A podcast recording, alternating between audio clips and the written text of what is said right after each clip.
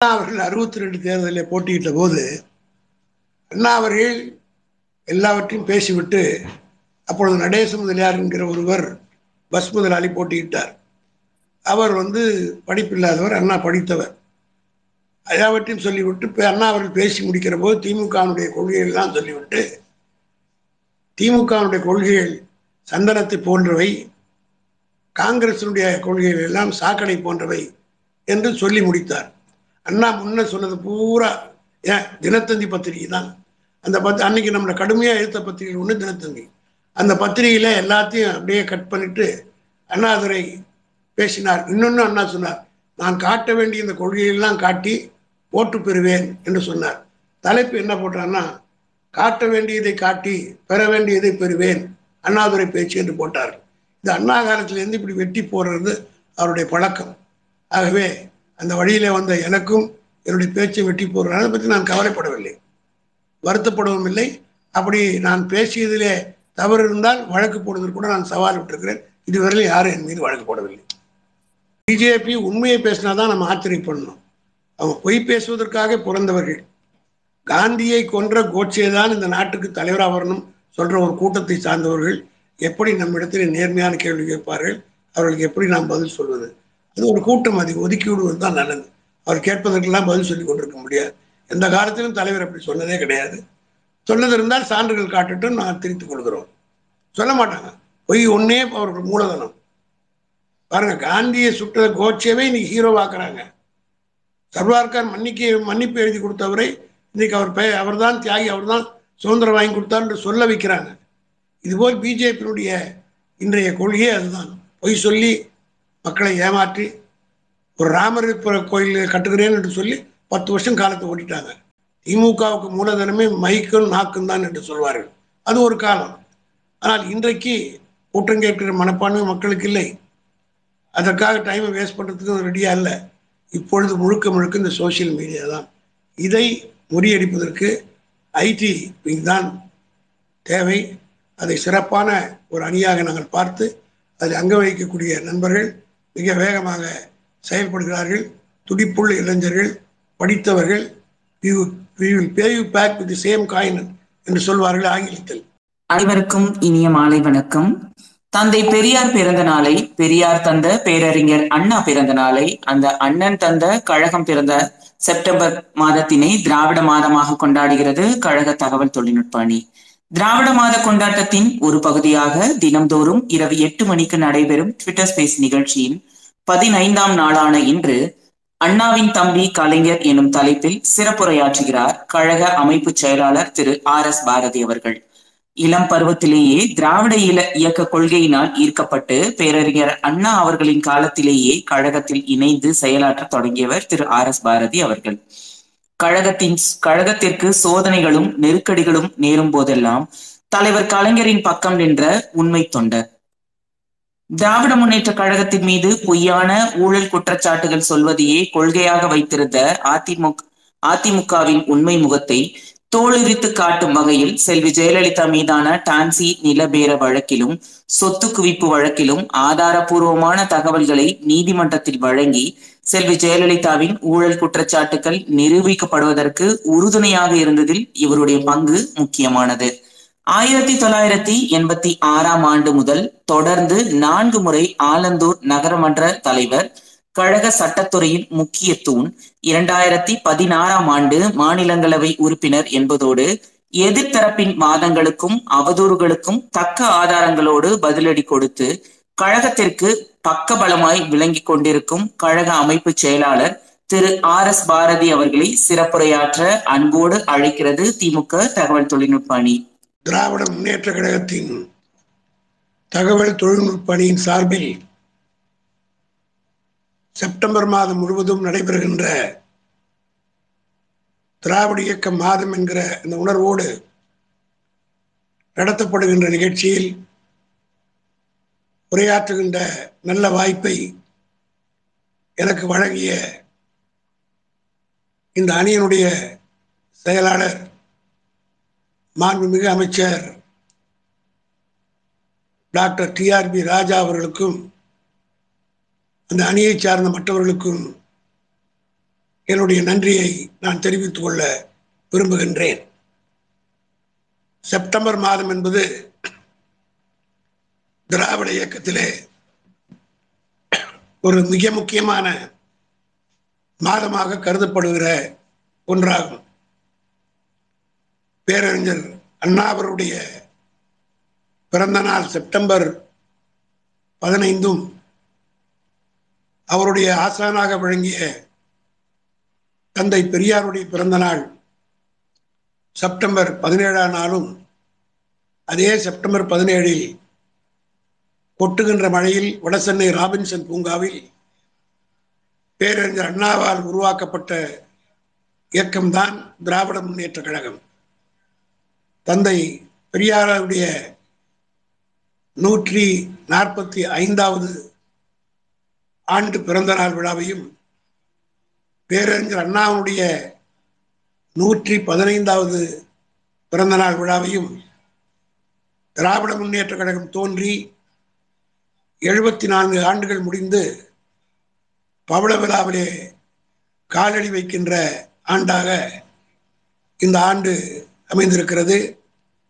இவை எல்லாவற்றுக்கும் மேலாக பேரறிஞர் அண்ணாவின் தம்பியாக இருந்து அவருடைய மறைவுக்கு பிறகு ஐம்பது ஆண்டு காலம் இந்த இயக்கத்தை பல்வேறு சோதனைகளுக்கு மத்தியில் பல்வேறு துரோகங்கள் மத்தியில் தன்னுடைய முழு உழைப்பாலும் தன்னுடைய எழுத்தாலும் பேச்சாலும் ஐம்பது ஆண்டு காலம் இந்த இயக்கத்தை கட்டி காப்பாற்றி இந்த இயக்கத்தை இன்றைக்கு அகில இந்திய அளவிலே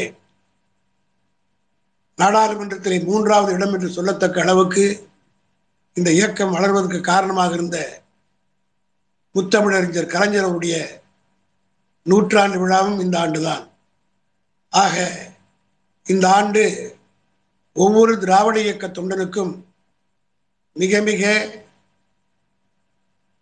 முக்கியம் வாய்ந்த ஒரு மாதமாகவும் ஆண்டாகவும் கருதப்பட வேண்டும். அதோடு மட்டுமல்ல இந்த இயக்கம் தோன்றுவதற்கு ஒரு நூறாண்டு காலத்திற்கு முன்னால் எந்த காரணங்களுக்காக இந்த இயக்கம் துவக்கப்பட்டதோ அந்த இயக்கத்திற்கு மீண்டும் ஒரு கேள்வி கணிகள் எழுப்புகிற கூட்டம் கிளம்பி இருக்கிறது.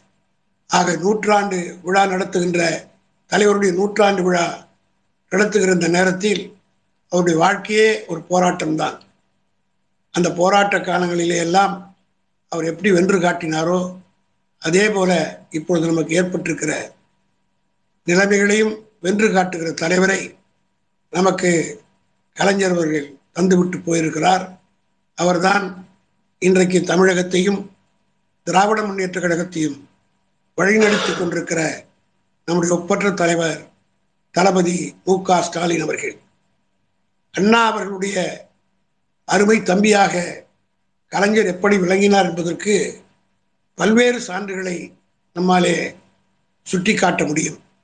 ஆனால் கொடுக்கப்பட்ட நேரத்தில் அவை அத்தனையும் சொல்ல முடியுமா என்பது கேள்விக்குறிதான் என்றாலும் கூட இயன்றவரை நான் இந்த இயக்கத்திலே ஆயிரத்தி தொள்ளாயிரத்தி அறுபத்தி ரெண்டாம் ஆண்டு முதல் பணியாற்றி வருகிறேன். பேரறிஞர் அண்ணா அவர்கள் திராவிட நாடு திராவிடருக்கே என்ற கொள்கையோடு இருந்த திராவிட முன்னேற்ற கழகத்தில் என்னை இணைத்து கொண்டவர். அதோடு மட்டுமல்ல இன்றைக்கு சொல்லுகிறார்களே பாரத் பாரத் என்று. இந்த பெயர் ஆயிரத்தி தொள்ளாயிரத்தி நாற்பத்தி ஏழாம் ஆண்டு ஆகஸ்ட் திங்கள் பதினைந்தாம் தேதி நான் பிறந்தபோது இந்தியா விடுதலை பெற்ற அன்று நள்ளிரவிலே ஒன்றரை மணி நேரம் கழித்து விடுதலை பெற்ற ஒன்றரை மணி நேரத்திற்கு பிறகு நான் பிறந்த காரணத்தினால் என்னுடைய தாத்தா அன்றைக்கு ஊராட்சி மன்ற தலைவராக இருந்தவர் நள்ளிரவு பன்னிரெண்டு மணிக்கு கொடியேற்றிவிட்டு தேசிய கொடியை ஏற்றிவிட்டு வந்து அதற்கு பின்னாலே ஒன்றரை மணி அளவிலே நான் பிறந்தேன் என்கிற காரணத்தினால் எனக்கு பாரத் என்று பெயர் சூட்டினார்கள். நான் திராவிட முன்னேற்ற கழகத்தில் இணைகிற போது திராவிட நாடு திராவிடருக்கே என்ற கொள்கையோடு இருந்த காரணத்தினால் பாரத் என்கிற பெயரை இந்த எங்களுடைய ஊருக்கு பொதுக்கூட்டத்திற்கு வந்த சொல்லின் செல்வர் ஈவி கே சம்பத் அவர்கள் அந்த புள்ளியை அப்படி இழுத்து போட்டதனுடைய விளைவுதான் இன்றைக்கு பாரதியாக நான் திராவிட முன்னேற்ற கழகத்திலும் தமிழக மக்களுக்கும் அறிமுகப்படுத்தப்பட்டிருக்கிறேன். இதை நான் சொல்வதற்கு காரணம் திராவிட முன்னேற்ற கழகத்துடைய வரலாறை முழுமையாக அறிந்தவர்கள் புரிந்தவர்கள் எண்ணிக்கையிலே குறைந்து வருகிற காரணத்தினாலே தான் எவர் யார் யாரோ இதை எதையோ இப்போ பேச ஆரம்பித்து விட்டார்கள். அறிஞர் அண்ணா அவர்கள் இந்த இயக்கத்தை உருவாக்கி திராவிட நாடு கொள்கை கேட்ட நேரத்தில் இதே செப்டம்பர் மாதத்தை செப்டம்பர் பதினைந்திலிருந்து இருபத்தி ரெண்டாம் தேதி வரை ஒரு வார காலம் திராவிட நாடு பிரிவினை வாரமாக அந்த காலத்திலே நாங்கள் கொண்டாடி இருக்கிறோம் அதற்கு பின்னாலே திராவிட நாடு கொள்கை அண்ணா அவர்கள் ஒத்தி வைத்ததற்கு பிறகு கலைஞர் அவர்கள் கழகத்துடைய தலைவராக பொறுப்பேற்றுக் ஏற்றுக்கொண்டு ஆயிரத்தி தொள்ளாயிரத்தி எழுபத்தி நாலிலிருந்து அதாவது வெள்ளி விழா ஆண்டிலிருந்து முப்பெரும் விழாவாக இதை மாற்றி பெரியார் பிறந்த நாள் அண்ணா பிறந்த நாள் கழகம் பிறந்த நாள் என்று முப்பெரும் விழாவாக நடத்தப்பட்டு வருகிறது. தலைவர் கலைஞர் அவர்கள் அண்ணாவினுடைய கொள்கைகளை எப்படியெல்லாம் பின்பற்றி நிறைவேற்றியிருக்கிறார் என்பதற்கு சொல்ல வேண்டுமானால் அண்ணா எதையெல்லாம் எண்ணினாரோ நாட்டு மக்கள் மத்தியில் எந்தெந்த கோரிக்கையெல்லாம் வைத்து திராவிட முன்னேற்ற கழகத்திற்கு ஆதரவு திரட்டினாரோ அவற்றை எல்லாம் ஆயிரத்தி தொள்ளாயிரத்தி அறுபத்தி ஏழிலே ஆட்சி பொறுப்பேற்றுக் கொண்ட அண்ணா அவர்கள் முழுமையாக நிறைவேற்ற முடியவில்லை. காரணம் அவர் வாழ்ந்த காலம் ஆட்சியில் இருந்த காலம் மிக மிக குறைவானது. ஏறத்தாழ பதினெட்டு மாத காலம்தான் அண்ணா அவர்கள் ஆட்சியில் இருந்தார்கள். அதற்கு பின்னால் நோய்வாய்ப்பட்டு மறைந்து விட்டார்கள். ஆனால் அண்ணா எதையெல்லாம் எண்ணினாரோ அவற்றையெல்லாம் அவர் தம்பி கலைஞர் அவர்கள் ஆட்சி பொறுப்பு ஏற்ற பிறகு செய்து முடித்திருக்கிறார்கள். உதாரணத்திற்கு சொல்ல வேண்டுமானால் ஆயிரத்தி தொள்ளாயிரத்தி அறுபத்தி ஏழிலே திராவிட முன்னேற்ற கழகத்திற்கு சென்னையிலே ஏராளமான வாக்குகள் வித்தியாசத்திலே நம்முடைய கழகத்தோழர்கள் வெற்றி பெற்றார்கள். அப்பொழுது சென்னை சுற்றி இன்றைக்கு இருக்கக்கூடிய சென்னை பார்த்தவர்களுக்கும் அறுபத்தி ஏழிலே சென்னையை பார்த்தவர்களுக்கும் உயிரோடு இருப்பவர்களுக்கு தான் தெரியும். சென்னை எங்கு பார்த்தாலும் குடிசையாகத்தான் எரியும். தெரியும். எங்கு பார்த்தாலும் குடிசைகள். அது மயிலாப்பூராக இருந்தாலும் சரி ராயபுரமாக இருந்தாலும் சரி அடையார் பகுதிகளாக இருந்தாலும் சரி பங்களாக்கள் இருக்கும். அதுக்கு பக்கத்திலே பெரிய பெரிய குடிசை பகுதியில் இருக்கும். இன்றைக்கு கோட்டூர்புரம் ஒரு சென்னையிலே ஒரு பிரைம் இடமாக இருக்கிறது. அந்த கோட்டூர்புரத்திலே வெறும் குடிசைகளில் தான் இருக்கும். கோட்டூரிலும் குடிசைகள் தான் இருக்கும். அதே போல கடற்கரை சாலையிலே இன்றைக்கு காற்று வாங்க செல்கிறவர்கள் சிங்கார சென்னையாக பார்க்கிறார்கள். ஒரு காலத்தில் அது சத்யா ஸ்டுடியோவில் இருந்து ஆரம்பித்து காசிமேடு வரை திருவற்றியூர் வரை செல்ல வேண்டுமானால் முழுமையாக வெறும் குடிசைகள் தான் இருக்கும். ஒவ்வொரு பகுதியிலும் சென்னையை சுற்றி சேத்துப்பட்டானாலும் சரி கோடம்பாக்கமானாலும் சரி சைதாப்பேட்டை ஆனாலும் சரி இப்படி சென்னையை சுற்றி குடிசைகள் இருந்தன. அந்த குடிசை பகுதிகளெல்லாம் திராவிட முன்னேற்ற கழகத்திற்கு வாக்கு விழுந்தது. உதாரணத்திற்கு டொமிக்குப்பம் என்று ஒன்று மயிலாப்பூரில் இருக்கிற சாந்தோம் பக்கத்தில். அந்த டொமிக்குப்பத்தில் அண்ணா அவர்கள் எம்பி தென் சென்னை தேர்தலில் வெற்றி பெற்று பதவியை ராஜினாமா செய்துவிட்டு முரசொலி மாறன் இடைத்தேர்தலிலே போட்டியிட்டார்.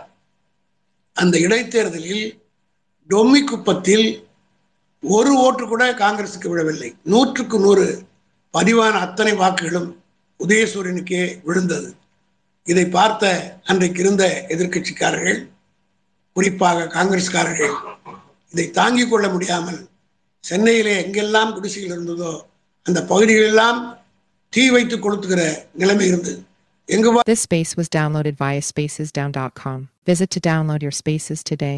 குடிசைகள் பகுதிகள் தீக்கரையாகின நித்தம் நித்தம் ஒரு பகுதியிலே தீ விபத்துகள் ஏற்படும் குடிசைகளில் எல்லாம் எரிகின்ற காட்சியை பார்த்தபோது அண்ணா மிக வேதனையோடு சொன்னார்.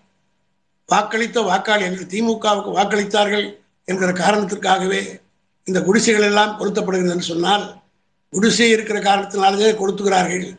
ஆகவே இந்த குடிசையே இருக்காது. திராவிட முன்னேற்ற கழகத்தின் ஆட்சியிலே அவர்களுக்கு தீப்பற்றாத வீடுகளை கட்டித் தருவேன் என்று அறிவித்தார் அண்ணா. அதற்கேற்றார் போல கூரைகளை மட்டும் மாற்றி தீப்பிடிக்காத வீட்டுகளை கட்டினார்.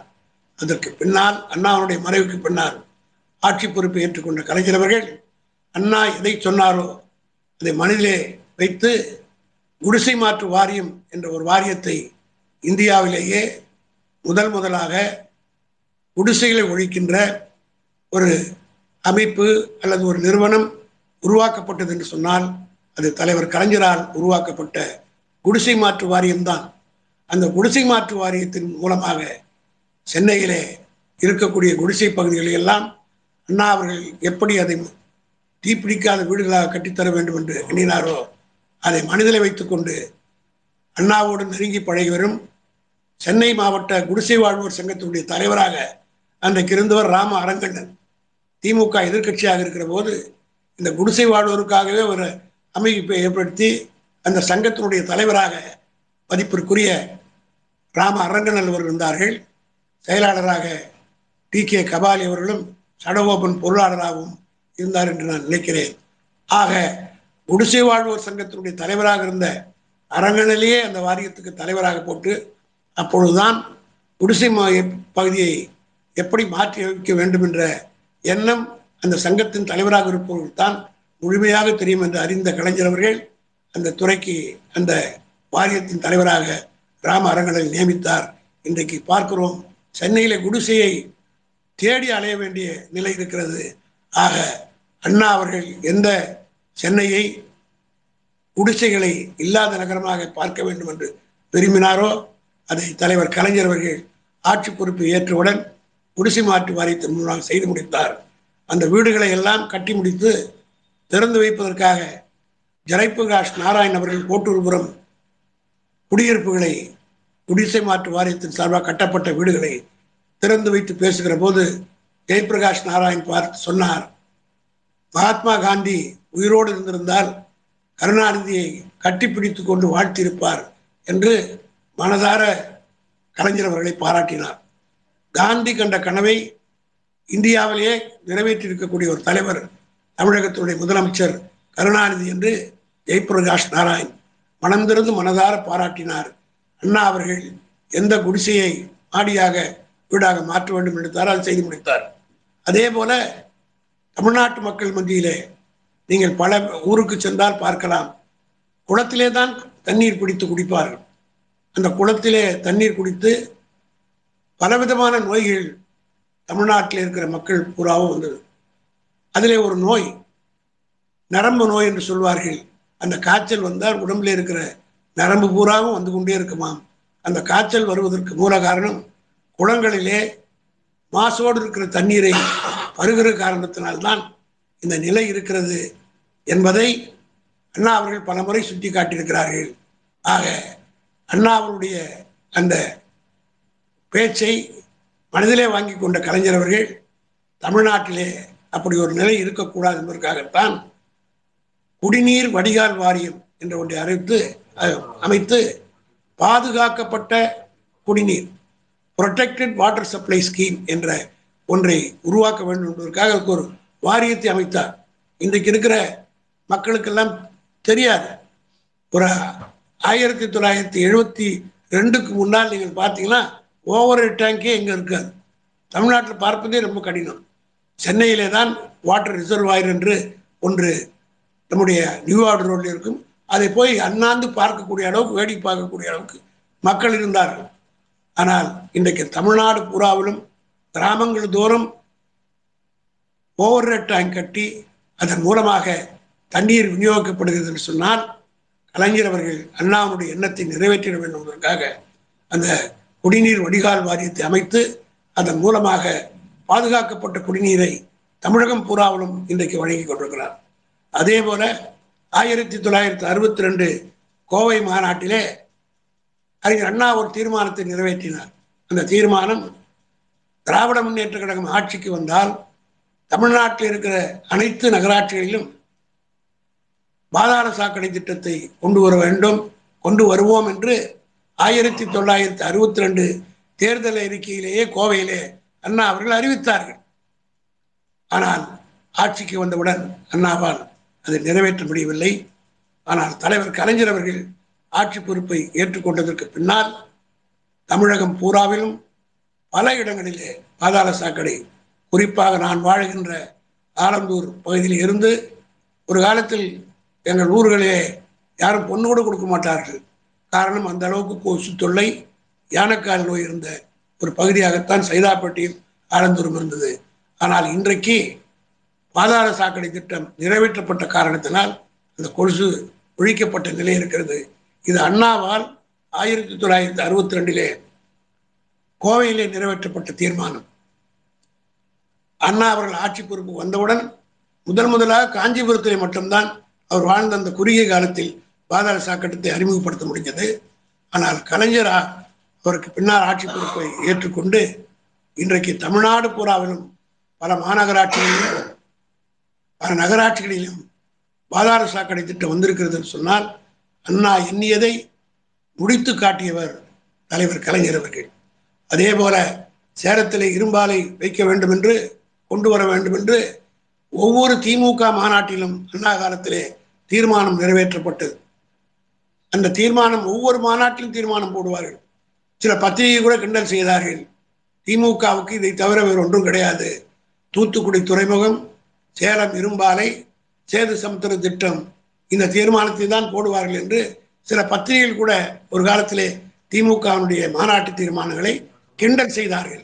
ஆனால் அண்ணா அவர்கள் சலிக்காமல் மத்திய அரசையும் மாநில அரசையும் ஒவ்வொரு மாநாட்டிலும் தீர்மானம் போட்டு வேண்டி கேட்டுக்கொண்டார் ஆனால் அதை அவருடைய காலத்தில் செய்ய முடியவில்லை. கலைஞர் அவர்கள் ஆட்சி பொறுப்பை ஏற்றுக்கொண்டவுடன் இந்திரா காந்தி அம்மையார் மத்தியிலே ஆட்சியில் அமைந்த நேரத்திலே அந்த அம்மையாருக்கு நாம் ஆதரவு கொடுத்த காரணத்தினால் சேலத்திலே இரும்பாலையை அண்ணா எண்ணியதை கொண்டு வந்து சேர்த்தவர் நம்முடைய தலைவர் கலைஞர். அதே போல தூத்துக்குடி துறைமுகம் சேது சமுத்திர திட்டத்தை அண்ணா காலத்திலே இருந்து அண்ணா ஒவ்வொரு மாநாட்டிலும் அதை பற்றி விரிவாக பேசுவார். சேது சமுத்திரம் நிறைவேற்றப்பட்டால் தமிழகம் எப்படிப்பட்ட வளர்ச்சி அடையும் என்று அந்த திட்டத்தை நிறைவே நிறைவேற்ற வேண்டும் என்பதற்காகத்தான் ரெண்டாயிரத்தி நாலிலே திராவிட முன்னேற்ற கழகத்தினுடைய கூட்டணியோடு மத்தியிலே ஆட்சி ஏற்பட்ட போது எதை சொன்னால் யாரால் செய்து முடிக்கப்படும் என்பதை முழுமையும் உணர்ந்த நம்முடைய தலைவர் கலைஞர் அவர்கள் அந்த இலாக்காவை மத்திய சர்க்காரிலே அன்றைக்கு இருந்த மன்மோகன் சிங்கும் சோனியா காந்தி இடத்திலும் வாதாடி தன்னுடைய நம்பிக்கைக்குரிய டி ஆர் பாலு அவர்களை அந்த இலாக்காவுக்கு அமைச்சராக நியமிக்க வேண்டும் என்று கேட்டு அவ்வாறே பெற்று பொறுப்பேற்றுக் கொண்ட இரண்டு ஆண்டு காலத்துக்குள்ளாக அந்த திட்டத்தை நிறைவேற்றி கொண்டிருக்கிற நேரத்திலே தான் இன்றைய ஆட்சியில் இருக்கிற சண்டாளர்கள் அவருடைய கட்சியினர் உச்சநீதிமன்றத்திலே சென்று அதற்கான தடையை பெற்றுவிட்டார்கள். ஆக அண்ணா கலைஞர் அவர்களுக்கு கடைசி காலம் வரை அந்த ஒரு திட்டம் மட்டும் அண்ணா சொன்ன இதை நிறைவேற்ற முடியவில்லையே என்ற இயக்கம் இருந்தது. ஆனால் அந்த இயக்கத்தை ரெண்டாயிரத்தி இருபத்தி நாலாம் ஆண்டு மத்தியிலே அமையப் போகிற இந்தியா கூட்டணியில் தலைவர் தளபதி அவர்கள் தமிழகத்துடைய முதலமைச்சராக இருந்து அந்த திட்டத்தை செயல்படுத்த வற்புறுத்தி ஆட்சி பொறுப்பேற்ற ஓரிரு ஆண்டு காலத்திற்குள்ளாக சேது சமுத்திர திட்டம் அண்ணா கண்ட கனவை கலைஞர் நினைத்ததை நிறைவேற்றுகிற காலமும் நெருங்கிக் கொண்டிருக்கிறது. ஆகவே நம்முடைய கழக தோழர்கள் ஐடி விங்கில் இருக்கிற தோழர்கள் திராவிட முன்னேற்ற கழகத்தினுடைய சாதனைகள் நாம் சாதித்திருக்கக்கூடிய சாதனைகள் மட்டுமல்ல எதையெல்லாம் மக்களுக்கு சொன்னோமோ அதையெல்லாம் செய்து காட்டிய ஒரே கட்சி திராவிட முன்னேற்ற கழகம்தான் என்பதை இந்த ஐடி விங்கின் மூலமாக நீங்கள் பிரச்சாரம் செய்ய வேண்டும். அது மட்டுமல்ல ரெண்டாயிரத்தி இருபத்தி நாலு தேர்தலிலே சதிகாரர்கள் நம்மை வீழ்த்துவதற்கு எதை வேண்டுமானாலும் செய்வார்கள். அதை சந்தித்து முறியடிக்கிற எல்லா சக்தியும் இன்றைக்கு இருக்கக்கூடிய ஐடிவிக்கு இருக்கிறது. உங்களுடைய பணி வெற்றி பெற வேண்டும் என்று சொல்லி இந்த வாய்ப்பை எனக்கு தந்தமைக்காக நண்பர்களுக்கு நன்றி கூறி விடைபெறுகிறேன். நன்றி வணக்கம். நன்றி சார். இந்த ட்விட்டர் ஸ்பேஸ் நிகழ்ச்சியில் அண்ணாவின் தம்பி கலைஞர் எனும் தலைப்பில் உரையாற்றிய திமுக அமைப்பு செயலாளர் திரு ஆர் எஸ் பாரதி அவர்களுக்கு எங்களின் மனமார்ந்த நன்றிகள். நீங்கள் பகிர்ந்து கொண்ட அனைத்து நிகழ்வுகளும் மிகவும் பயனுள்ளதாக இருந்து இருந்தது என்று சொன்னால் அது மிகையல்ல. சார் ஒரு சில கேள்விகள் இருக்கு. அது நான் இப்ப கேட்டுடலாமா? கேளுங்க கேளுங்க. முன்னாள் முதலமைச்சர் அம்மையார் ஜெயலலிதா அவர்களை டான்சி வழக்கில் சிறைக்கு அனுப்பியவர் நீங்கள். அதற்கு பிறகு ஜெயலலிதா அவர்கள் பழிவாங்கும் நடவடிக்கைகளை மேற்கொண்டாரா அப்படின்னு சண்முக சுந்தரம் திருப்பூர்ல இருந்து கேள்வி கேட்டிருக்காங்க? பல பழிவாங்கல் நடவடிக்கை எடுத்தார்கள். உதாரணத்துக்கு சொல்ல வேண்டுமானால் எல்லாவற்றையும் சொல்ல வேண்டும் வழக்கு போட என்னோடு இருந்த சண்முக சுந்தரத்தையே முப்பத்தி ரெண்டு இடங்களிலே வெட்டி அவரை மருத்துவமனையிலே அவர் அனுமதிக்கப்படுகிற நிலைக்கு இருந்து ஏன் அதை செய்தார்கள் என்றால் அந்த வழக்கை அந்த நாளுக்குள் போடாவிட்டால் லிமிடேஷன் பீரியட் போய்விடும். ஆகவே வழக்கறிஞரை வெட்டிவிட்டால் வழக்கு போட மாட்டார் நினைத்தார்கள். அதையும் மீறி நானே சென்று வழக்கை நீதிமன்றத்தில் போட்டு அதுதான் அந்த அம்மையாருக்கு மிகப்பெரிய டிராபேக்காக இருந்து அதனுடைய துவக்கம்தான் பல வழக்கில் அவர் சிக்கினார்கள். இதனால் நான் எந்த தனிப்பட்ட முறையில் எப்படி பழி வாங்கப்பட்டேன் என்றால் சண்முக சுந்தரம் தாக்கப்பட்டார். என்னுடைய மனைவி சென்னை மாநகராட்சியில் டாக்டராக பணியாற்றுகிறார். அவருக்கு சிறந்த மருத்துவர் என்று ஒரு சர்டிபிகேட்டு ஒரு வார காலத்துக்கு முன்னாடி தருகிறார். அடுத்த வாரம் என்னை அன்றைக்கு கமிஷனராக இருந்த விஜயகுமார் அவர்கள் நான் நகரமன்ற தலைவராக இருந்த காரணத்தினால் அவர் எனக்கு அறிமுகமானவர். அவர் என்னை சந்திக்க வேண்டும் என்று இன்றைய நல்வாழ்வுத்துறை அமைச்சர் மா. சுப்பிரமணியம் அவர்களை இடத்திலே சொல்லி நானும் மா. சுப்பிரமணியம் பி. வி. கல்யாண சுந்தரம் கவுன்சிலராக அன்றைக்கு இருந்தார். நாங்கள் மூவரும் ஆணையர் அழைத்ததின் பேரில் அங்கே போனேன். போனவுடன் கமிஷனர் என்னை பார்த்து சொன்னார் சார் மேடம் அதாவது மேடம் என்றால் ஜெயலலிதா. அந்த அம்மையாரே என்னை பர்சனலாக அழைத்து அந்த அம்மையாருடைய தூக்கத்தை நீங்கள் எட்டு ஆண்டு கால் கலைத்தீர்களாம். ஆகவே நீங்களும் நிம்மதியாக தூங்கக்கூடாது. எனவே நகராட்சியிலே கோப்புகளை எடுத்து பார்த்திருக்கிறார்கள். அதில் எதிலும் நீங்கள் சிக்கவில்லை.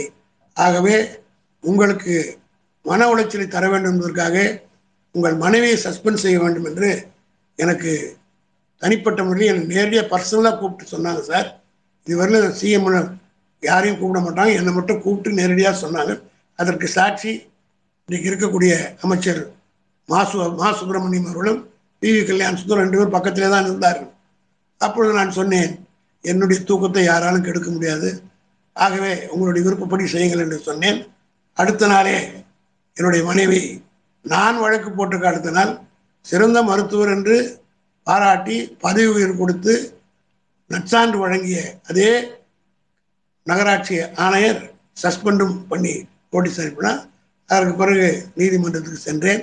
நீதிமன்றத்தின் மூலமாக அதை வெற்றி பெற்று காட்டினேன். இதை சொல்வதற்கு காரணம் இப்படி பல சோதனைகள். என்னையும் அடித்து கொள்ள வேண்டும் என்று முயற்சி பண்ணார்கள். போகிற போது பின்தொடர்ந்து வருவார்கள். இதையெல்லாம் கலைஞருடைய தொண்டனாக நான் இருந்த காரணத்தால் அவர் இருக்கிறார் என்ற தைரியத்தில் துணிச்சலாக இருந்தோம். ஆகவே இப்படி பல சோதனைகளையும் நான் சந்தித்திருக்கிறேன். நன்றி சார். இரண்டாவது கேள்வி. கழகத்தின் சார்பாக பல்வேறு வழக்குகளை அஹ், தொடுத்து வெற்றிகரமாக நடத்தி நீங்கள். உங்கள் வாழ்வில் பெரிய தாக்கத்தை திருப்பு முனையை ஏற்படுத்திய வழக்கு எது? எழில் நிலவன் நான்கு நேரிலிருந்து கேட்டிருக்காங்க. பெரிய வழக்கு என்று சொன்னால் மற்ற வழக்குகள்லாம் அரசியல் ரீதியான வழக்குகள் என்றாலும் கூட ஊழல் சம்பந்தப்பட்ட வழக்குகள் என்றாலும் கூட நான் என் வாழ்நாளில் மறக்க முடியாத ஒரு வழக்கு நம்முடைய ஒப்பற்ற தலைவர் கலைஞர் அவர்கள் எமர்ஜென்சி நேரத்திலே அவர் கூடவே நான் இருந்தேன். அவருடைய நிழலாக நான் ஓராண்டு காலம் காரிலும் ரயிலிலும் பயணம் செய்திருக்கிறேன். தமிழ்நாடு பூராவும் அவரோடு செல்கிற வாய்ப்பு நான் சிறையிலே இருந்து வெளியே வந்தது அன்று டிஆர் பாலு கைது செய்யப்பட்டு விட்டார். அதனால் வரை டிஆர் பாலு தான் அவர் கூட சென்று கொண்டிருந்தார். டிஆர் பாலு மிசாவிலே கைது செய்யப்பட்ட அடுத்த நாளில் இருந்து அவரோடு நான் பின்தொடர்ந்து சென்று கொண்டிருந்தேன். அப்பொழுது ஒவ்வொரு வேழக்கிழமை செவ்வாய்க்கிழமை ரெண்டு நாள் நாங்கள் மத்திய சிறைக்கு செல்வோம். சென்னையில் இருக்கிற மத்திய சிறையிலே. இந்த செவ்வாய்க்கிழமை வேழக்கிழமை இந்த ரெண்டு நாளில் ஒரு நாள் முரசொலி மாறனை பார்ப்பதற்கும் இன்னொரு நாள் தளபதி மு க ஸ்டாலின் அவர்களை பார்ப்பதற்கும் போவோம். கோபாலபுரத்தில் இருந்து மதியம் ஒரு மூன்று மணிக்கு கிளம்பி மத்திய சிறைக்கு போகிற போது அண்ணா சமாதி வழியாகத்தான் மத்திய சிறைக்கு செல்வோம். ஒவ்வொரு முறையும் அந்த சமாதி வழியாக போகிற போது தலைவர் அவர்கள் அந்த சதுக்கத்தை பார்த்து கையெடுத்து கும்பிடுவார். ஒரு நாள் திடீரென்று திரும்பி பார்த்து பின் பின் சீட்டில் நானும் இந்த எல்ஜி ஒரத்தநாடு எல்ஜி தஞ்சாவூரில் இருக்கக்கூடிய மாணவரணி செயலாளராக இருந்த எம்பியாகவும் இருந்த மதிப்புக்குரிய அண்ணன் எல் கணேசன் அவர் நாங்கள் ரெண்டு பேரும் காரில் உட்கார்ந்து கொண்டிருக்கிறோம். அப்படி போகிற போது ஒரு நாள் திடீரென்று சொன்னார் எதற்காக தெரியுமா அண்ணாவை இங்கே அடக்கம் செய்தோன்று உங்களுக்கு தெரியுமா? என்று என்னை கேட்டார். எனக்கு தெரியாதுன்னு சொன்னேன். எல்ஜியை கேட்டார். எல்ஜிக்கும் தெரியாதுன்னு சொன்னார். அப்பொழுதுதான் அண்ணா கலைஞர் சொன்னார் அப்பொழுதெல்லாம் சென்னையிலே திமுக தலைவர்களுக்கெல்லாம் அண்ணாவுக்கே வீடு கிடையாது. ஆக பெரிய ஓட்டல்களும் கிடையாது. தங்கு விவாதிக்கக்கூடிய அளவுக்கு கட்சிக்கு சொந்தமான இடமும் இல்லை. அறிவாகம் அறிவகம் ராயபுரத்தில் இருக்கிற இடம் ஒரு சின்ன இடம். ஆகவே அண்ணா அவர்கள் இரவு பத்து மணிக்கு மேல் கடற்கரைக்கு எல்லா தலைவர்களையும் வர சொல்வாராம். கலைஞர் நாவலர் பேராசிரியர் என் என் சத்யவானமூர்த்தி நீங்களாக மற்ற எல்லா மூத்த தலைவர்களும் அங்கே வர சொல்வாராம் அந்த இடத்துல உட்கார்ந்து பல முக்கிய முடிவுகளை கடற்கரையிலே தான் அண்ணா அவர்கள் எடுத்திருக்கிறாங்களாம் இரவு பத்து மணிக்கு மேல். அதே போல் திராவிட நாடு கொள்கை கைவிடுகிற அந்த முக்கிய நிகழ்வு இரவு பத்து மணிக்கு தொடங்கி விடியற்காலை ஆறு மணி வரை விவாதிக்கப்பட்ட பிறகு அதற்கு பிறகுதான் அந்த முடிவு எடுத்ததாக அந்த இடத்துல எந்த இடத்துல இருந்து அந்த முடிவு எடுத்தார் என்றால் இதே கடற்கரையிலே இந்த மணலிலே தான் அண்ணா அமர்ந்து முடிவெடுத்தார். ஆக எந்த கடற்கரையிலே அண்ணா பல முக்கிய முடிவுகள் எடுத்தாரோ அதே இடத்தில் அண்ணாவை அடக்கம் செய்ய வேண்டும் என்று நானும் மற்றவர்களும் முடிவெடுத்து இங்கே அடக்கம் செய்தோம் என்று சொல்லிவிட்டு அதோடு நின்றிருந்தால் பரவாயில்லை. திரும்பி என்னை பார்த்து சொன்னார் நான் செத்தாலும் என்னை இங்கே தான் நீங்கள்லாம் அடக்கம் பண்ணணும் என்று எங்களை பார்த்து சொன்னார். அப்பொழுது அவருக்கு வயது ஐம்பத்தி ரெண்டு நான் மிகுந்த வேகத்தோடு தலைவரை பார்த்து கேட்டேன். ஏனென்னா இப்படி எல்லாம் பேசுகிறீர்கள்? உங்களுக்கு என்ன வயதாகிவிட்டது? அப்பொழுது அவர் வயது ஐம்பத்தி ரெண்டு அப்பொழுது தனக்கே ஒரு பாணியிலே கலைஞர் சொன்னான் நெருப்பு என்றால் நாக்கு சுட்டுடுமையா? உங்களுக்கு சொல்லி வைக்கிறேன் என்று சொன்னார். எந்த நேரத்தில் அவர் சொன்னாரோ தெரியவில்லை. அவர் மறைந்த நேரத்திலே மெரினா கடற்கரையிலே அவரை அடக்கம் செய்ய வேண்டும் என்று தளபதி மு க ஸ்டாலின் அவர்கள் முடிவெடுத்து கௌரவம் பார்க்காமல் தலைவருடைய எண்ணத்தை நிறைவேற்றிட வேண்டும் என்பதற்காக அன்றைய முதலமைச்சராக இருந்த எடப்பாடி வீட்டுக்கு சென்று குடும்பத்தோடு சென்று ஒரு ஆறு ஏழு இடம் அண்ணாவுடைய சதுக்கத்துக்கு பக்கத்திலே தர வேண்டும் என்று கேட்டபோது இந்த சண்டாளர்கள் கொடுக்க மறுத்து விட்டார்கள். கல்லஞ்சக்காரர்கள் கலைஞருக்கு இடமில்லை என்று சொன்னார்கள். அதோடு மட்டுமல்ல அவமானப்படுத்தி அனுப்பினார்கள். ஆனால் அந்த நேரத்திலே தலைவர் எடுத்த முடிவு நீதிமன்றத்திற்கு சென்று நாங்கள் எல்லாம் வாதாடி அதை பெற வேண்டும் என்று அவர் உத்தரவிட்டார். அந்த வழக்கை என்னுடைய பெயரிலே நீதிமன்றத்திலே தொடர்ந்து அந்த வழக்கிலே திராவிட முன்னேற்ற கழகத்தினுடைய மூத்த வழக்கறிஞர்கள் வில்சன் சண்முக சுந்தரம் என்ஆர் இளங்கோ போன்றவர்கள் எல்லாம் நல்ல இரவெல்லாம் நீதிபதியினுடைய வீட்டிலே ஆஜராகி காலையிலும் வாதாடி கலைஞருக்கு கடற்கரை மெரினாவிலே இடம் வாங்கி கொடுத்தது என்பது உள்ளபடியே என் வாழ்நாளில் எந்த தலைவர் என்னிடத்திலே இதை சொன்னாரோ என்னுடைய பெயரிலே தொடர்ந்த இந்த வழக்கை அவருக்கு பெற்றுக் கொடுத்ததுதான் எனக்கு வாழ்நாளில் நான் மிகப்பெரிய பாக்கியமாக மட்டுமல்ல என் வாழ்வில் மறக்க முடியாத ஒரு நிகழ்வாக நான் கருதுகிறேன். நன்றி சார்.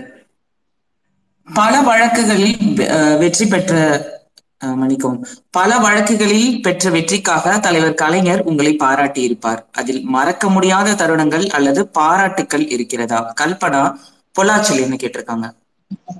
மறக்க முடியாத ஒரு சம்பவம்னா இந்த டான்சி வழக்கு தான். சென்னை சைதாப்பேட்டை நீதிமன்றத்திலே நான் அந்த வழக்கை தொடர்ந்த போது எல்லோரும் தலைவரிடத்திலே அவருடைய பேரை எல்லாம் நான் சொல்ல விரும்பவில்லை. நிச்சயமாக வழக்கு போட முடியாது. காரணம் கவர்னருடைய சாங்ஷன் இல்லாமல் இந்த கோர்ட் வழக்கை போட முடியாது. சுப்பிரமணிய சாமி இதே டான்சிக்காக வழக்கு போட வேண்டும் என்று கவர்னர் இடத்துல கொடுத்திருந்தார். ஆனால் அனுமதி கிடைக்கவில்லை. ஆனால் சைதாப்பேட்டை நீதிமன்றத்திலே சண்முக சுந்தரத்தினுடைய முயற்சியால் போடலாம் என்று நாங்கள் முடிவெடுத்த போது அன்றைக்கு இருந்தவர்கள் வேண்டாம் இது முடியாது என்றெல்லாம் வாதாடினார்கள். இருந்தாலும் சண்முக சுந்தரம் நானும் பிடிவாதமாக இருந்து சைதாப்பேட்டை நீதிமன்றத்தில் அந்த வழக்கை தொடர்ந்தோம். அப்படி தொடர்ந்த போதுதான் அவர் தாக்கப்பட்டார். அதற்கு பிறகு நான் மட்டும் ஆஜராகி பகல் காலையிலே நீதிமன்றத்திலே வழக்கை தாக்கல் செய்துவிட்டு பன்னிரெண்டு மணிக்கு தலைவரை சந்திக்க செல்கிறேன். காரணம் என்னுடைய வாழ்த்து கேட்டுவிட்டு ஐந்து மணிக்கு பிறகு பிற்பகலுக்கு பேர் தீர்ப்பு சொல்கிறேன் என்று மேஜிஸ்ட்ரேட் இறங்கிவிட்டார். உடனடியாக நான் கோபாலபுரத்துக்கு போய் தலைவரிடத்தில் சொன்னேன். நான் வழக்கை சமர்ப்பித்து விட்டேன். வாதங்களும் வைத்து விட்டோம். தீர்ப்பு ஒரு மூன்று மணி அல்லது நாலு மணிக்கு வரும் என்று தலைவரிடத்தில் சொன்னேன்.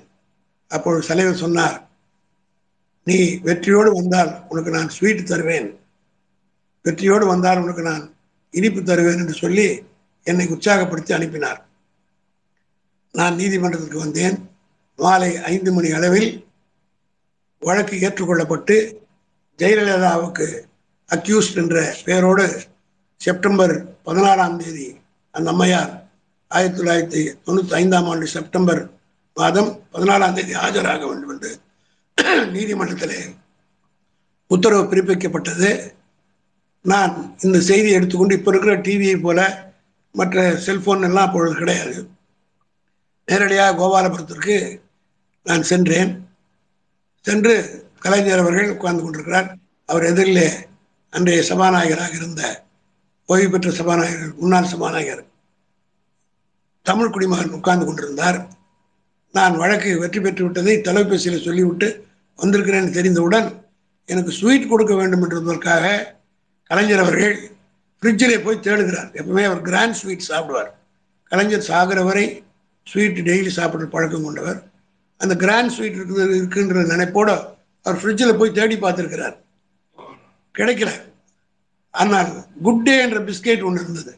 அதை எடுத்துக்கொண்டு வந்து கலைஞர் என்னிடத்துல கொடுத்து விட்டு கொடுத்தார் கையில். நான் கிண்டலாக தலைவர் இடத்துல கொஞ்சம் நெருக்கமாக பேசுவேன் சகஜமாக பேசுவேன். ஏன்னா நான் ஸ்வீட் கொடுக்குறேன்னு சொல்லிட்டு பிஸ்கெட் கொடுக்குறேன். இன்னைக்கு ஒன்று குட் டேயா அதனால் குட் டே பிஸ்கெட் கொடுறேன் என்று சொல்லி தட்டி கொடுத்து வாழ்த்து அனுப்பினார். இதெல்லாம் மறக்க முடியாத ஒன்று. அது மட்டுமல்ல ஒவ்வொரு கழகத் தோழர்களும் அவரை சந்திக்கிற போது பெருமையாக சன்னூசுதர வெட்டப்பட்ட போது கூட துணிச்சலாக நின்று போராடிவன் பாரதி என்று மனதார பலரிடத்திலும் பாராட்டியிருக்கிறார். ஆக பல வழக்கில் ஒரு ஒரு வழக்கிலும் நீதிமன்றத்தில் சாதகமாக வருகிற போது தொலைபேசியிலும் வாழ்த்துவார். நேரடியும் சில நேரங்களிலே கட்டிப்பிடித்து கூட முத்தமிட்டிருக்கிறார் ஆகவே அவரை ஒரு தந்தையாக போலதான் நாங்கள் எல்லாம் பார்த்தோம். ஆக இப்படி பல பாராட்டுகளை சொல்லியிருக்கிறார். எல்லாத்தையும் சொல்ல வேண்டும் என்றால் கண்கள் நீராகின்றன அவர் இந்த நினைவுகள்லாம் அவர்களுக்கு கொஞ்சம் கஷ்டமாக இருக்கிறது. நன்றி ஐயா. உங்கள் பேச்சுக்களை எதிர்கட்சியினர் வெட்டி ஒட்டி திரித்து வெளியிடுகிறார்கள். இதையெல்லாம் எப்படி எதிர்கொள்கிறீர்கள் என்று சுந்தரவல்லி காஞ்சிபுரத்திலிருந்து கேட்டிருக்காங்க. இது அண்ணா அதே காஞ்சிபுரத்துக்காரர்கள் தான் சொல்ற அண்ணா அவர்கள் அறுபத்தி ரெண்டு தேர்தலில் போட்டியிட்ட போது அண்ணா அவர்கள் எல்லாவற்றையும் பேசிவிட்டு அப்பொழுது நடேச முதலியார் என்கிற ஒருவர் பஸ் முதலாளி போட்டியிட்டார். அவர் வந்து படிப்பில்லாதவர் அண்ணா படித்தவர். எல்லாவற்றையும் சொல்லிவிட்டு இப்போ அண்ணா அவர்கள் பேசி முடிக்கிற போது திமுகவினுடைய கொள்கைகள்லாம் சொல்லிவிட்டு திமுகவினுடைய கொள்கைகள் சந்தனத்தை போன்றவை காங்கிரசினுடைய கொள்கைகள் எல்லாம் சாக்கடை போன்றவை என்று சொல்லி முடித்தார். அண்ணா முன்ன சொன்னது பூரா ஏன் தினத்தந்தி பத்திரிகை தான். அந்த பத் அன்னைக்கு நம்மளை கடுமையாக எழுத்த பத்திரிகை ஒன்று தினத்தந்தி. அந்த பத்திரிகையில எல்லாத்தையும் அப்படியே கட் பண்ணிட்டு அண்ணாதுரை பேசினார். இன்னொன்று அண்ணா சொன்னார் நான் காட்ட வேண்டிய இந்த கொள்கையெல்லாம் காட்டி ஓட்டு பெறுவேன் என்று சொன்னார். தலைப்பு என்ன போட்டார்னா காட்ட வேண்டியதை காட்டி பெற வேண்டியதை பெறுவேன் அண்ணாதுரை பேச்சு என்று போட்டார். இந்த அண்ணா காலத்திலேருந்து இப்படி வெட்டி போடுறது அவருடைய பழக்கம். ஆகவே அந்த வழியிலே வந்த எனக்கும் என்னுடைய பேச்சை வெட்டி போடுறேன் அதை பற்றி நான் கவலைப்படவில்லை. வருத்தப்படவும் இல்லை. அப்படி நான் பேசியதிலே தவறு இருந்தால் வழக்கு போடுவதற்கு கூட நான் சவால் விட்டிருக்கிறேன். இதுவரையில் யாரும் என் மீது வழக்கு போடவில்லை. நன்றி ஐயா. ஒரே நாடு ஒரே தேர்தல் எனும் நடைமுறையை தலைவர் கலைஞர் ஆதரித்ததாக பாஜக அதிமுக இரண்டும் பொய் பரப்புகிறார்களே அது பற்றிய உண்மை தகவலை சொல்ல முடியுமா என்று கட்டபொம்மன் சென்னை சென்ட்ரல்ல இருந்து கேட்டிருக்காரு. அது வா கேள்வியே வந்து சரியான கேள்வி இல்லை. அவங்க பிஜேபி உண்மையை பேசினாதான் நம்ம ஆச்சரியப்படணும். அவங்க பொய் பேசுவதற்காக பிறந்தவர்கள். காந்தியை கொன்ற கோட்சே தான் இந்த நாட்டுக்கு தலைவராக வரணும் சொல்ற ஒரு கூட்டத்தை சார்ந்தவர்கள் எப்படி நம்மிடத்தில் நேர்மையான கேள்வி கேட்பார்கள் அவர்களுக்கு எப்படி நாம் பதில் சொல்வது? அது ஒரு கூட்டம் அதை ஒதுக்கி விடுவது தான் நல்லது. அவர் கேட்பதற்கெல்லாம் பதில் சொல்லி கொண்டிருக்க முடியாது. எந்த காலத்திலும் தலைவர் அப்படி சொன்னதே கிடையாது. சொன்னது இருந்தால் சான்றுகள் காட்டுட்டும் நான் திரித்துக் கொள்கிறோம். சொல்ல மாட்டாங்க. பொய் ஒன்னே அவர்கள் மூலதனம். பாருங்க காந்தியை சுட்ட கோட்சேவே இன்னைக்கு ஹீரோவாக்குறாங்க சர்வார்கார் மன்னிக்க மன்னிப்பு எழுதி கொடுத்தவரை இன்னைக்கு அவர் பே அவர் தான் தியாகி அவர் தான் சுதந்திரம் வாங்கி கொடுத்தார் என்று சொல்ல வைக்கிறாங்க. இதுபோல் பிஜேபியினுடைய இன்றைய கொள்கையே அதுதான். பொய் சொல்லி மக்களை ஏமாற்றி ஒரு ராமர் கோயில் கட்டுகிறேன் என்று சொல்லி பத்து வருஷம் காலத்தை ஓட்டிட்டாங்க. ஆக பொய் சொல்லி தான் இந்த நாட்டை ஆள வேண்டும் என்ற ஒரு பொய் சொல்வது கூட அதாவது அவங்க சொன்னா எல்லாம் நம்புவாங்க. அதாவது அந்த அந்த மாதிரி ஒரு வகையறாவிற்கு சமுதாயத்திலே நேரடியாக தலையிலிருந்து வந்தவர்கள் அவர்கள் அப்படித்தான் பேசுவார்கள். நாம் காலிலிருந்து வந்தவர்கள் நம்மை பார்த்தவர்கள் ஏராளமாகத்தான் இருக்கும். நன்றி சார். கழக அமைப்பு செயலாளராக இன்றைய தலைமுறையினரிடம் எந்த மாதிரியான வகைகளில் எல்லாம் கட்சியை கொண்டு போய் சேர்க்கும் திட்டத்தை வைத்திருக்கிறீர்கள் என்று கீர்த்திகா காரைக்குடியிலிருந்து கேட்டிருக்காங்க. நாங்கள் கட்சியிலே இருந்த காலங்கள் எல்லாம் வேறு. ஆனால் இன்றைக்கு சமூக வலைதளங்கள் என்று வந்துவிட்டன சோஷியல் மீடியாக்கள். ஆக ஐடி விங்கின் மூலமாகத்தான் இப்பொழுது எல்லாம் சந்திக்க அது மட்டும் இல்லை, பத்திரிகையில் படிக்கிற பழக்கமே பாதி பேருக்கு போயிடுச்சு. அது மட்டும் இல்லை தொலைக்காட்சியிலே கூட செய்திகள் ஒருதலை பட்சமாகத்தான் வருகின்றன. ஆகவே சொல்லப்படுகிற குற்றச்சாட்டுகளுக்கெல்லாம் அந்த காலத்தில் நாங்கள் கூட்டம் போட்டு பேசுவோம். திமுகவுக்கு மூலதனமே மைக்கும் நாக்கும் தான் என்று சொல்வார்கள். அது ஒரு காலம். ஆனால் இன்றைக்கு கூட்டம் கேட்கிற மனப்பான்மை மக்களுக்கு இல்லை. அதற்காக டைமை வேஸ்ட் பண்ணுறதுக்கு ரெடியாக இல்லை. இப்பொழுது முழுக்க முழுக்க இந்த சோஷியல் மீடியா தான். இதை முறியடிப்பதற்கு ஐடி விங் தான் தேவை. அதை சிறப்பான ஒரு அணியாக நாங்கள் பார்த்து அதில் அங்க வகிக்கக்கூடிய நண்பர்கள் மிக வேகமாக செயல்படுகிறார்கள். துடிப்புள்ள இளைஞர்கள் படித்தவர்கள் we will we will pay you back with the என்று சொல்வார்கள் ஆங்கிலத்தில். அதுபோல now they are paying BJP with the same coin இது நிச்சயமாக திமுகவுக்கு மிகப்பெரிய வெற்றியை தேடித்தரும். திமுகவினுடைய அமைப்புக்கு ஒரு வலு சேர்க்கக்கூடிய அமைப்பாக ஐடி இருக்கிறது. நன்றி சார் முன்னாள் அமைப்பு செயலாளர் மூத்த முன்னோடி அமரர் திரு நீல நாராயணன் அவர்கள் பற்றி சொல்லுங்கள் என்று நெல்லையப்பன் கேட்டிருக்கார். நீலநாராயணன் அவர்கள் மாவட்ட செயலாளராக இருந்து கழகத்தினுடைய அமைப்பு செயலாளராக வந்தவர். நீண்ட காலமாக எண்ணியனுக்கு பிறகு அமைப்பு செயலாளராக இருந்தவர் அண்ணன் நீலநாராயணன் அவர்கள்தான்.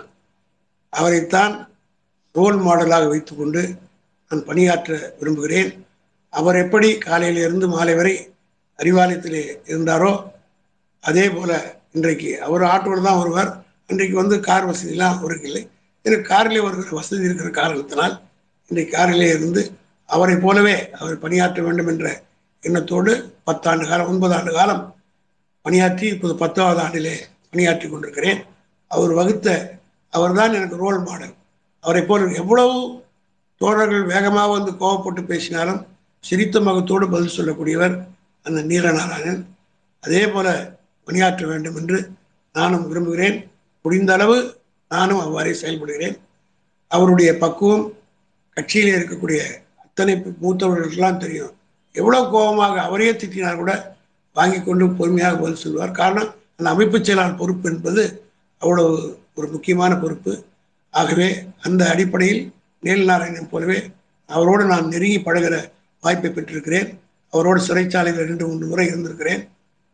ப- பத்து பதினஞ்சு இருபது வயதுல இருந்து அவரை நான் பார்த்திருக்கிறேன். நானே பல முறை அவரிடத்துல சண்டை போட்டிருக்கிறேன். அப்படியெல்லாம் அவரோடு பழகிய போது அவருடைய நினைவுகள் இன்னும் பசுமையாக இருக்கிறது.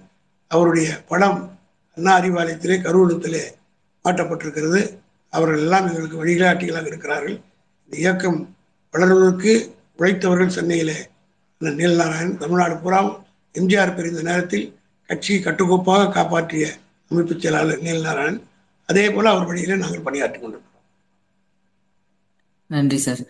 பேராசன் பகுத்தறிவு பகலவன் தந்தை பெரியாரின் சமூக சீர்திருத்த கருத்துக்களை சட்டமாக்கிய தலைவர் கலைஞர். ஆயிரத்தி தொள்ளாயிரத்தி தொண்ணூத்தி எட்டு முதல் இரண்டாயிரத்தி பதினான்கு வரை ஒன்றியத்தில் ஆட்சி பொறுப்பில் இருந்தபோது ஏன் கல்வியை மாநில பட்டியலுக்கு மாற்றவில்லை. அப்போது ஆளுநர் அதிகாரங்களை மாநில உரிமைக்கேற்றவாறு ஏன் திருத்தி அமைக்கப்படவில்லை என்று ராமசாமி சுவாமிநாதன் அவர்கள் கேட்டிருக்காங்க. அந்த காலகட்டத்திலே காமன் மினிமம் ப்ரோக்ராம் என்ற ஒரு அடிப்படையோடு தான் நாங்கள் வைத்திருந்தோம். தலைவர் அவர்கள் மாநில சுயாட்சி கொள்கைகளை பலமுறை எடுத்து யார் மத்தியில் இருந்தாலும் நாங்கள் இந்திரா காந்தி ஆதரித்த போதும் இதான் வைத்திருக்கிறோம். வாஜ்பாய் ஆதரித்த போதும் நான் சொல்லியிருக்கிறோம்.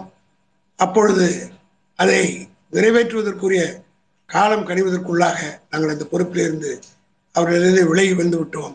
அதோடு மட்டுமல்ல அதை நீதிமன்றத்தினுடைய தீர்ப்பு என்று வைத்துக்கொண்டு தவறான ஒரு முடிவை எடுத்துக்கொண்டிருந்தார்கள் நீட் என்ற ஒன்று இருந்தபோது கூட வந்தபோது கூட தலைவர் அவர்கள் ஆட்சியில் இருந்த காலத்தில் நீதிமன்றத்திற்கு சென்று அவர் இருக்கிற வரை தமிழ்நாட்டில் நீதி நீட் வரவில்லை.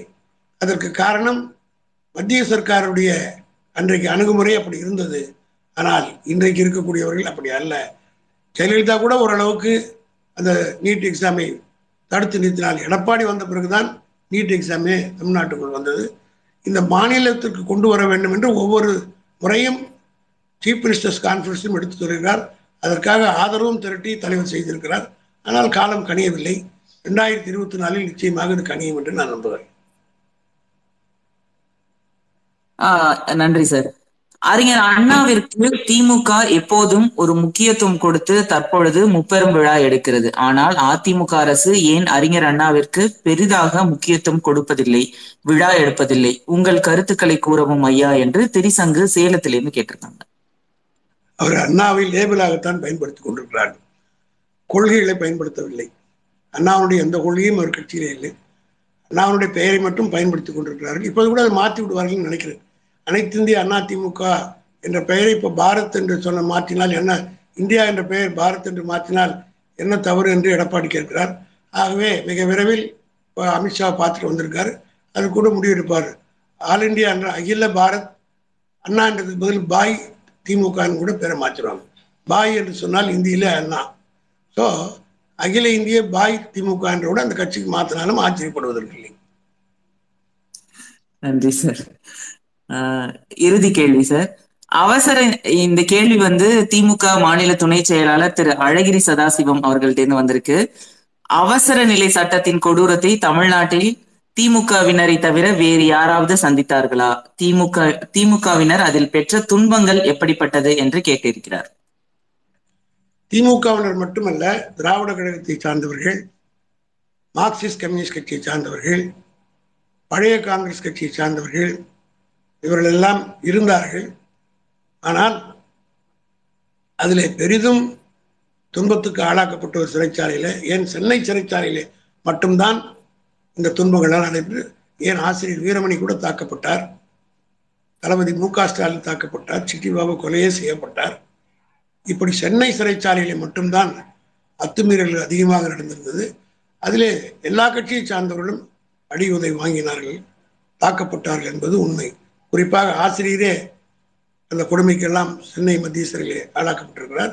அவர் இஸ்மாயில் கமிஷன் முன்னாள் கம்யூனிஸ்ட் கட்சியின் சார்பில் ஹரிபட் என்ற ஒருத்தர் இருந்தார். அவர் கூட மார்க்சிஸ்ட் கம்யூனிஸ்ட் கட்சி சார்பில் அங்கே இஸ்மாயில் கமிஷன் முன்னால் அப்படியே ஒரு தாக்கல் செய்தார்.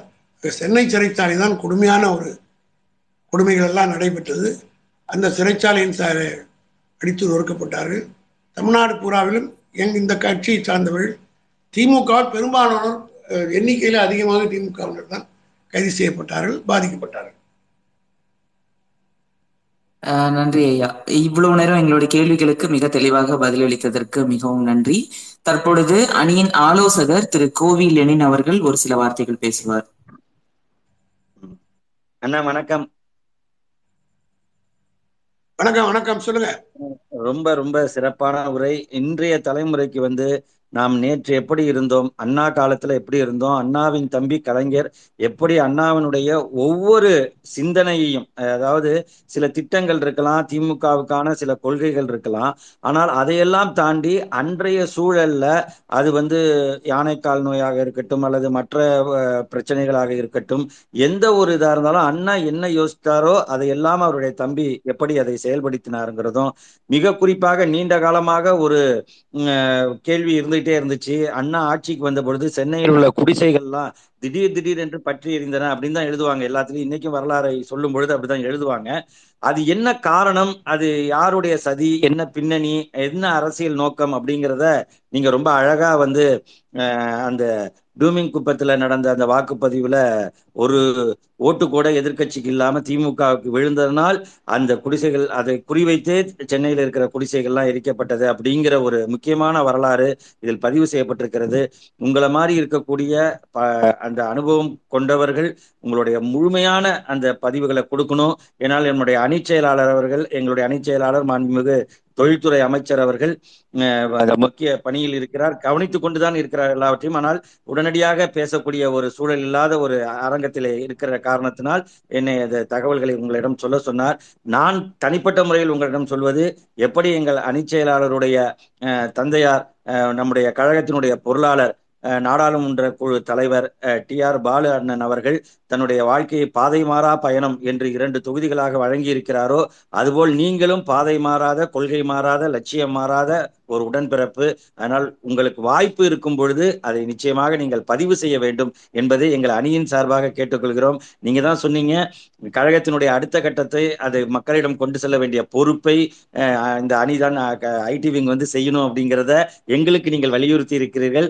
உங்களிடம் எங்கள் கோரிக்கை நீங்கள் அதை வாய்மொழியாக சொன்னாலும் சரி அல்லது ஆடியோ அல்லது வீடியோ பதிவாக நீங்கள் கொடுத்தாலும் சரி நாங்கள் கூட அதை புத்தகமாக்கும் முயற்சியில் ஈடுபடுவோம் என்கின்ற ஒரு தக தகவலையும் உங்களிடம் தெரிவித்துக் கொண்டு இவ்வளவு அருமையான தகவல். அதைவிட முக்கியமாக உங்கள் பேச்சை தாண்டி உங்களுடைய கேள்வி பதிலில் அவ்வளவு செய்திகளை நீங்கள் வரிசையாக சொல்லி இருக்கிறீர்கள் அதுவும் குறிப்பாக இன்றைய தலைமுறைக்கெல்லாம் தெரியாது. டான்சி வழக்கு தொடரப்பட்ட நிலையில் அது மறுநாள் பதிவு செய்ய வழக்கை பதிவு செய்ய வேண்டிய ஒரு கட்டத்தில் அன்று இரவு த- க- நடைபெற்ற அந்த கொடூர தாக்குதல் ஏறத்தாழ முப்பது இட எங்களுக்கு மேல் உடலில் வெட்டுக்காயம் பெற்று குற்றுயிராக இருந்து உயிர் பிழைத்து வந்து இன்றைக்கு நமக்கு அட்வொகேட் ஜெனரலாக இருக்கக்கூடிய ஐயா சண்முக சுந்தரம் அவர்கள் பட்ட பாடு உங்களுக்கு வைத்த வைக்கப்பட்ட குறிகள் இதெல்லாம் வந்து இன்றைய தலைமுறைக்கு தெரியாது. இதெல்லாம் ஒரு இருபத்தைந்து ஆண்டுகளுக்குள் நடந்ததுதான். அஹ், அது அது அந்த வரலாறையே நாம் திரும்ப சொல்ல வேண்டி இருக்கின்ற ஒரு கட்டம் இருக்கும் பொழுது ஒரு நீண்ட அனுபவத்தை மிக அழகான முறையிலே அதுவும் பேரறிஞர் அண்ணாவுடைய பிறந்த நாளில் நீங்கள் தான் அதுக்கு பொருத்தமான ஆள் என்கின்ற முறையிலே சொல்லியிருக்கிறீர்கள். அதற்கு அண்ணா, என்னுடைய நன்றியும் கேக்குதா?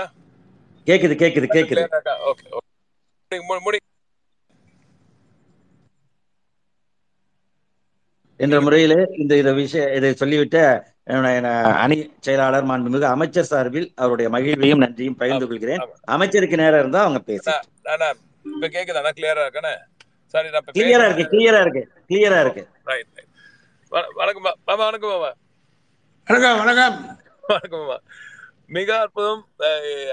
எக்ஸ்பெக்ட் உங்களுக்கு தான் தெரியும். எல்லாருக்குமே நம்ம பிள்ளைங்க எல்லாருமே கழக வரலாறை கற்றுக்கொள்வது மிக மிக அவசியமான ஒரு ஒன்று. அதுவும் குறிப்பாக மாண்புமிகு இளைஞரணி செயலாளர் அவர்கள் இப்போ இந்த புதிய இந்த பாசறை கூட்டங்கள் எல்லாம் நடத்தி முதல்ல கழக வரலாறை தெரிந்து கொள்ள வேண்டும். நாம் கடந்து வந்த பாதையை எல்லாம் அவர்கள் தெரிந்து கொள்ள வேண்டும் என்ற அந்த நோக்கத்துடன் அவர் செயல்பட்டு கொண்டிருக்கிறார். அந்த நோக்கத்தின் நோக்கத்தை சரி சரிவர அதை சரிப்படிய செய்கிற அளவுக்கு இல்லை நம்ம தகவல் தொழில்நுட்ப அணியும் அந்த பணியில் இறங்கி இருக்கிறது அந்த வகையில் இன்று அண்ணாவின் பிறந்த நாள் அன்று அவரது தம்பி தம்பியை குறித்து நீங்கள் பேசியது மிகவும் சால சிறந்தான பொருத்தமான ஒன்று. அந்த தம்பியின் பிள்ளை இன்று தமிழகமே திரும்பி பார்க்கும் அளவிற்கு ஒரு மகத்தான திட்டத்தை கொண்டு வந்திருக்கும். இந்த வேளையில் நீங்கள் பேசியது பழைய நினைவுகளை நீங்கள் பதிவு செய்தது உண்மையாகவே மிக அற்புதமாக இருந்தது. மிக்க நன்றி பாபா. ரொம்ப அற்புதமான பதிவுங்க. அதே மாதிரி அண்ணன் சொன்ன மாதிரிங்க என்னோட கோரிக்கையும் சரி அணியோட கோரிக்கையும் சரி ஒட்டுமொத்த உடன்பிறப்புகள் அனைவரும் இந்த கோரிக்கையை நிச்சயமா வைப்பாங்க நினைக்கிறேன். ஏன்னா கழக வரலாற தாத்தாவோடயே இருந்து நீங்க த தலைவரோடையும் இருந்து தாத்தாவோடையும் இருந்து இன்று இளைஞரணி செயலாளர்களோடும் நீங்கள் ப- செ- அவங்களோட நீங்க பயணிக்கிறீங்க. எனவே இந்த பயணத்தை நீங்கள் நிச்சயமாக பதிவு செய்ய வேண்டும். அது நிச்சயமா எத்தனை புத்தகம் வரும்னு எனக்கு தெரியல. நீங்க புத்தகமா எழுதினா ரொம்ப சூப்பர். இல்ல உங்களுக்கு நேரம் கிடைக்கும் போது நம்ம ஐடி பக்கம் வந்தீங்கன்னா நீங்க நாங்க பதிவு பண்ணிக்கிறோம். ஏற்கனவே நாங்க உங்ககிட்ட இதை கேட்டிருக்கோம்.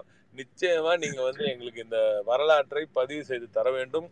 ஆடியோ தொடராகவே நீங்கள் இதை செய்யலாம். இப்போ த- மனு முதலமைச்சர் அவர்களின் உத்தரவுப்படி நம்ம அணியில தனியா பாட்காஸ்ட் ஆரம்பிச்சிருக்கோங்க. ஸோ நீங்க வந்து பேசுனீங்கன்னா ரொம்ப சிறப்பா இருங்க அது பழைய கதைகள் நீங்க பாட்டு உட்காந்து பேசினா நாங்க கேட்டுட்டு இருக்கோம் போதும் எங்களுக்கு. அந்த அதுவே ஒரு பெரிய அந்த லெக்சர் கேட்கறதுக்கு நிறைய பேர் காத்திருக்கோம் நாங்க. எனவே நீங்கள் யார் நீங்கள் கேட்கல, ஆனா நீ சொல்றது கேட்காம இருக்க முடியாது.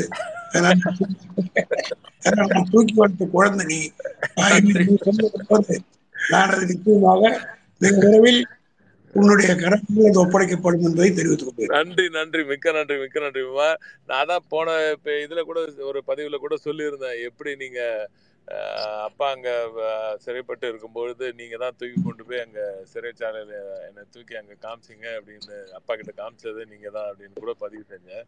இன்னைக்கு நீங்க நீங்களும் சரி நம்ம மனு உங்க அப்பாவும் சரி எல்லாருமே அந்த கடந்து வந்த நான் நான் இன்னொரு பதிவுல சொல்லியிருக்கேன். அப்பா பல நேரம் வீட்டுக்கு வரும்போது சட்டையில் அங்கங்கே ரத்தக்கரை இருந்துக்கிட்டே இருக்கும். அந்த அளவுக்கு ஒரு சூடான ஒரு அரசியல் களம் அன்றைய காலம். அந்த காலத்தில் அரசியல் செய்து எப்படிப்பட்ட எதிரணிகளோடெல்லாம் மோதி நீங்களெல்லாம் இவ்வளோ தூரம் கட்டி காத்த ஒரு இயக்கம் தான் இன்று இவ்வளோ பெரிய ஆலமரமாக விருந்து நி- நிற்கிறது. நிச்சயமாக உங்களது அந்த நினைவுகள் இந்த ஆலமரத்துக்கு மிகப்பெரிய ஒரு உரமாக இருக்கும் என்று நான் அந்த கோரிக்கையை உங்களிடம் வை வைக்கிறேன். நிச்சயமாக நீங்க நேரடா வந்து இந்த ஆடியோ பாட்காஸ்ட் சீரீஸை நீங்க செஞ்சு கொடுக்கணுமா மிக்க நன்றி. நன்றி தம்பி குயிக்கா நன்றி வர சொல்லிடுங்க. ஐயா யார் இன்னைக்கு?